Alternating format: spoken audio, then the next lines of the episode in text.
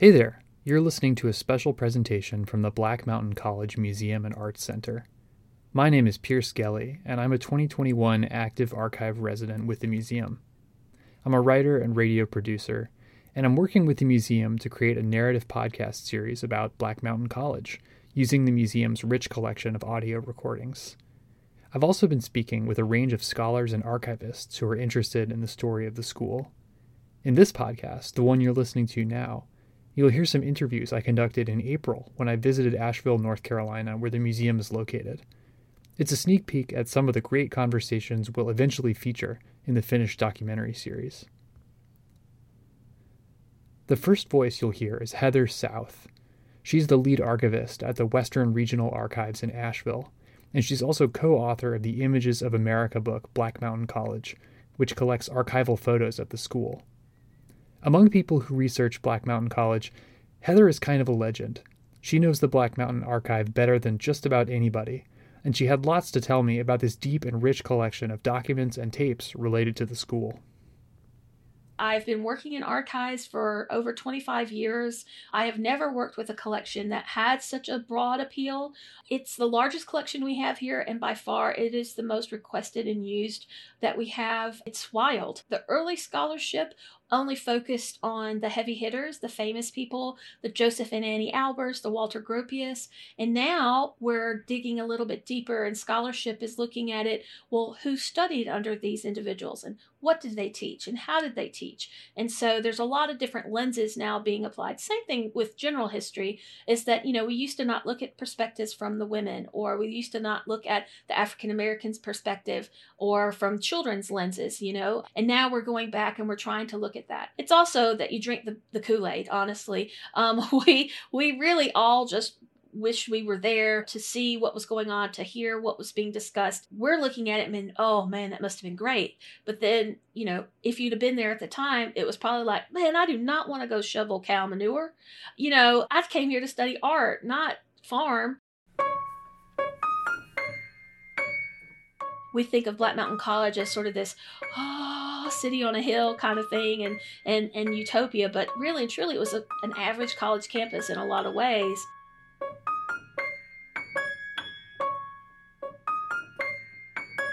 One person who's recently been looking at Black Mountain College from a new angle is Julie Levin Caro, who's a professor of art history at Warren Wilson College, also in Asheville, where she's currently chair of the art department. In 2018, Julie curated a wonderful show at the Black Mountain College Museum and Art Center.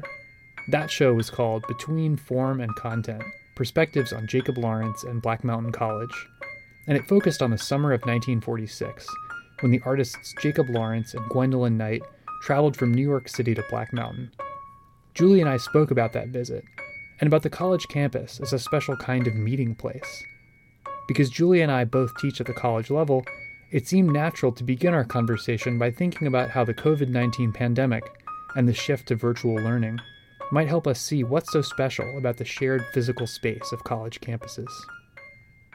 Just to get our conversation started off, looking back at Black Mountain from where we are now, that, that is in the middle of the pandemic, I find myself thinking a lot about the idea of the college campus and what we all used to do there. And you and I are both teaching courses virtually right now. And it, it has to be said that one of the many losses associated with the pandemic is the loss of students and instructors all being together in the same place.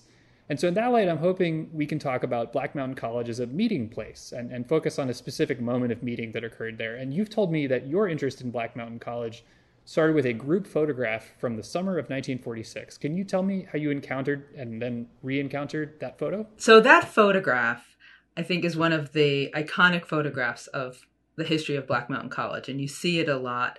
It's on the cover of Mary Emma Harris's book, The Arts of Black Mountain College. You often see it in books about the college or about other artists who were there. But I first encountered that photograph when I was in college studying art history. And interestingly enough, I encountered it two times in the same semester in two different classes one on modernism and postmodernism, and one on African American art in the 20th century. And the reason I encountered that in both classes was because the African American artist Jacob Lawrence is in the photograph along with people like Josef and Anni Albers and Walter Gropius, who were all artists from the Bauhaus, the Albers, who were you know, living and teaching at Black Mountain College. Walter Gropius was visiting that summer to give some lectures on architecture, and a range of other artists who were there that summer.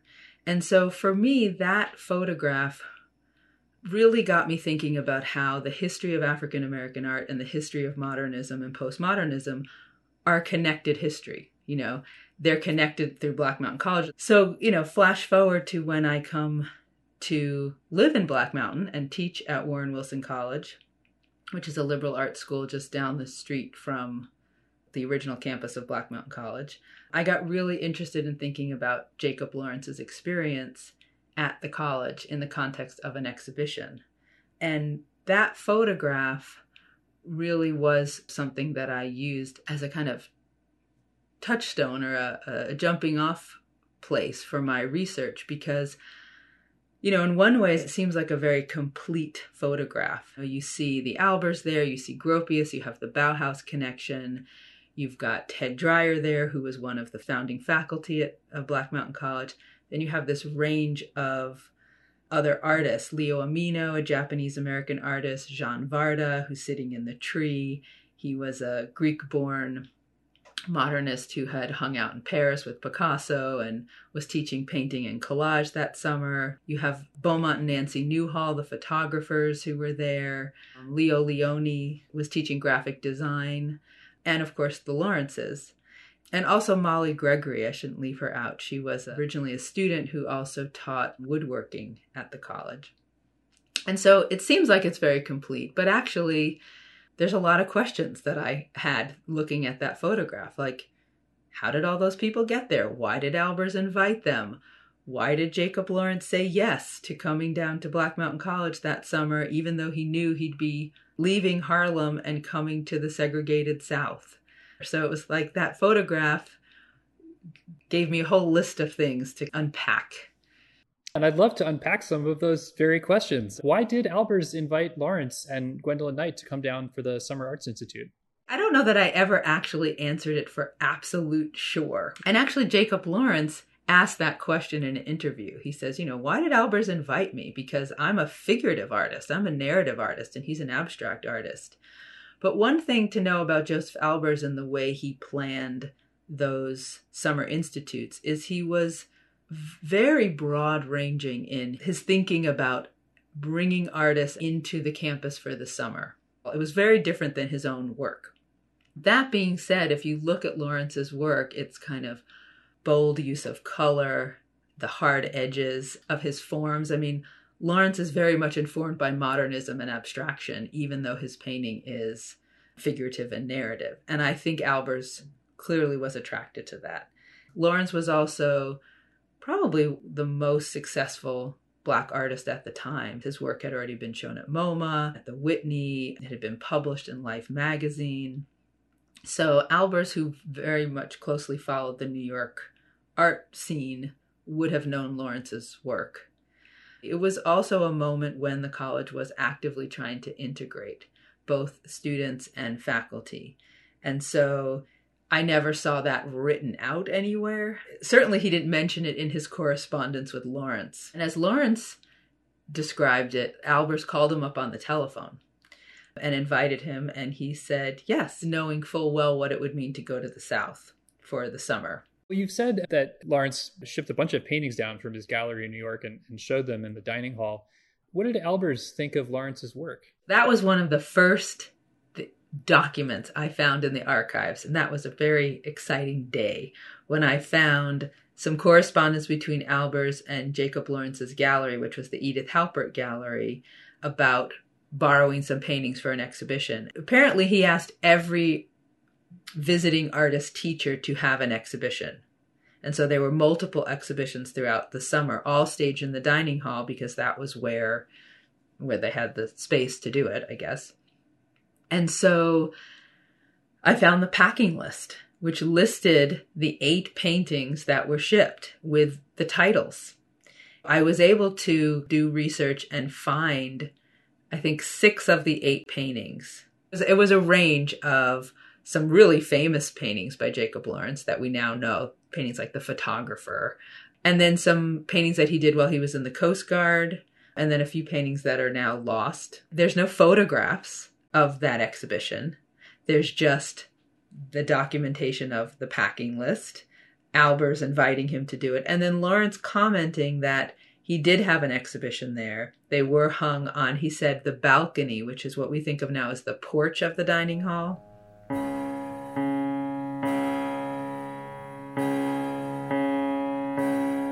He noticed that Albers would sit at a different table every day at lunch and look at a different painting. And he really thought that was um, an amazing thing, even though they never really talked about his work per se. He knew that Albers was taking the time and, and was very interested in looking at it. And I think that was something that was really important to the summer for Albers and, and for the other professors and uh, the students to see the work of the different teachers, you know, not just to have them in, in class.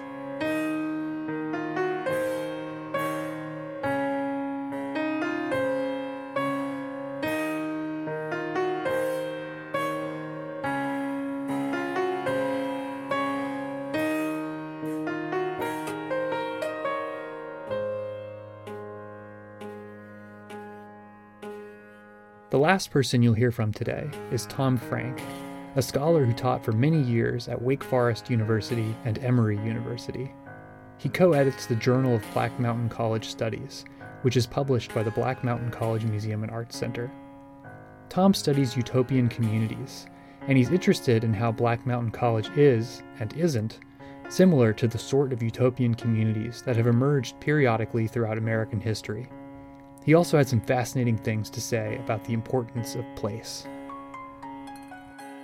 Now, for our conversation today, one idea I want to put forward there's this image that draws people to the story of Black Mountain, I think, which has to do with its ostensible singularity, right? This school of misfits that popped up in the woods and the mountains, motivated by a sort of like Henry David Thoreau desire to, to do it their own way. And and you've pushed back on this idea a little bit because you've argued that the school was way more networked than people typically understand, both in terms of its received influences, uh, the resources and ideas it was drawing on, and also its subsequent influence on other schools over time. So I'm hoping we can talk a little bit about those lines of influence. And I was thinking first we could talk about the influence of place, and it's of course it's right there in the name, Black Mountain College. And, and Robert Motherwell has said something like if, if Black Mountain had been on Long Island, not in rural North Carolina, it might still exist. I wonder, what do you think about that idea? I've often said that new colleges have thrived based on their proximity to New York City because New York people have funded so many institutions of higher education. So, in that sense, it's true. Being there would have uh, put the college closer to sources of funding but it wouldn't have been in the mountains. It wouldn't have been on a charming lake at the end of a cove. It wouldn't have started at a very grand uh, YMCA, Young Men's Christian Association building with a magnificent view out over the mountains. If you look at the literature, when Black Mountain started, the mountains figure greatly in advertising the college. Their, their version of a view book that every college has today. The mountains were always on the cover, like panoramic photos of the mountains. So they obviously had a, a great significance as a bit of a, a place apart where uh, you could form a community of learning without a lot of undue uh, influences in a beautiful place that's pretty typical of college history, which is something I've studied a lot. Liberal arts colleges were usually located in small town or rural areas, often on a hilltop. Sure, they thought the air was cleaner and the influences of urban life were not as strong on the kids. Putting a liberal arts college in a relatively rural place is common historically. That wasn't particularly a new move. It was just a place that the founders heard about and discovered they could rent. I'm glad you mentioned this idea that this wasn't a new concept of putting a liberal arts school in an isolated place. And the school was physically isolated, but you've observed that it was really, really heavily networked with places all around the country, particularly uh, New York City, which also cuts against this sort of Thoreauvian image of isolation that we sometimes have. So, can you tell me a little bit about the school's connections, both uh, sort of locally and further afield? If you invoke Thoreau, you got to remember he was only two miles out of town and came home for Sunday dinner every week. But anyway, that's beside the point. His observations. I think that might be acute. exactly the point, actually. Yeah. so Black Mountain College had a farm. Where did they learn to farm? I mean, people were going back to the land, didn't know how to farm. That was true of utopian communities all along. Well, they learned it by uh, getting the, the people from the farm school down the road, now Warren Wilson College, to come teach them. That's just one of many networks. You could kind of put it in different pieces. So if you look at who came to college, many of the students, not by any means all, but many of the students who came were from families that could afford to pay for the college in the 1930s. And that was, of course, an extremely rugged economic time for really most Americans, most people around the globe. It was a very difficult time. But wealthy families, or relatively wealthy, would have resources to send their kid to a place like Black Mountain.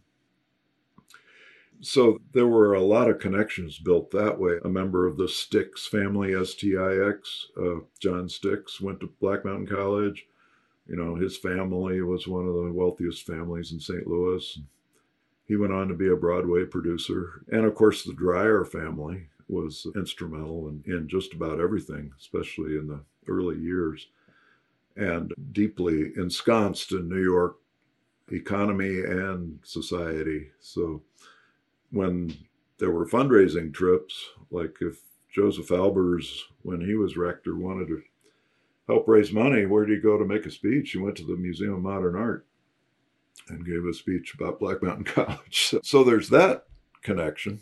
But then there was a whole other group of people who were not from wealthy families and and they could come and be in a place that was relatively low cost and the costs were kept down by actually working on the farm and so on. They came from a, a variety of places outside the big city. And then of course the college also was was deeply networked as I, as I started out with with the institutions in this area.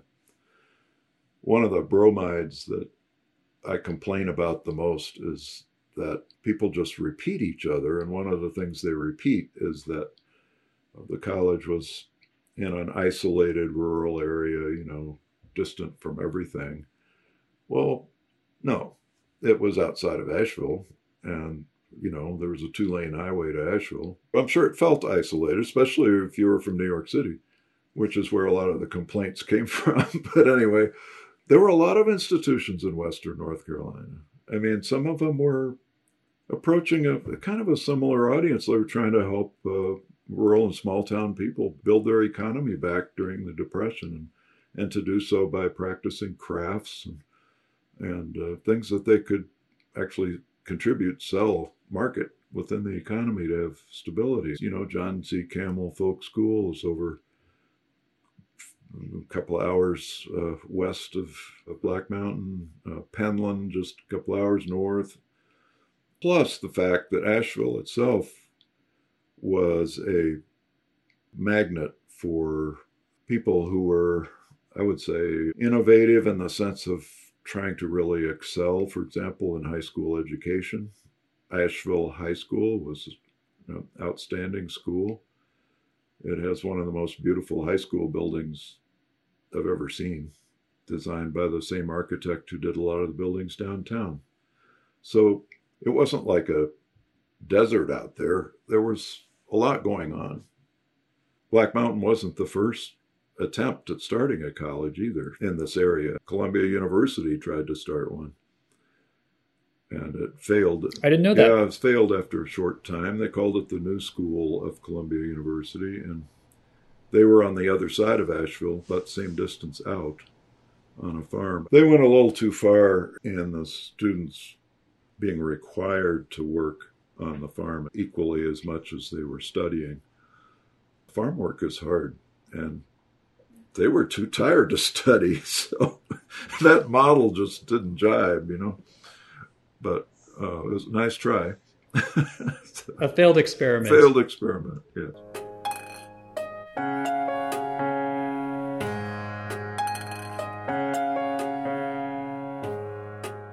So that's a taste of some of the fascinating conversations I've had about Black Mountain College during my time as an active archive resident. I hope you've enjoyed listening, and I hope you stay tuned for the full podcast series. That podcast will bring to light new perspectives on topics such as democracy, progressive education, modernism, and abstraction, telling the story of Black Mountain College within the scope of 20th century history and reflecting on the many, many ways that Black Mountain College has shaped culture in the present day. This podcast and my visit to the Black Mountain College Museum and Arts Center was made possible by a grant from South Arts. And the music you're hearing right now is by Jack Ladd.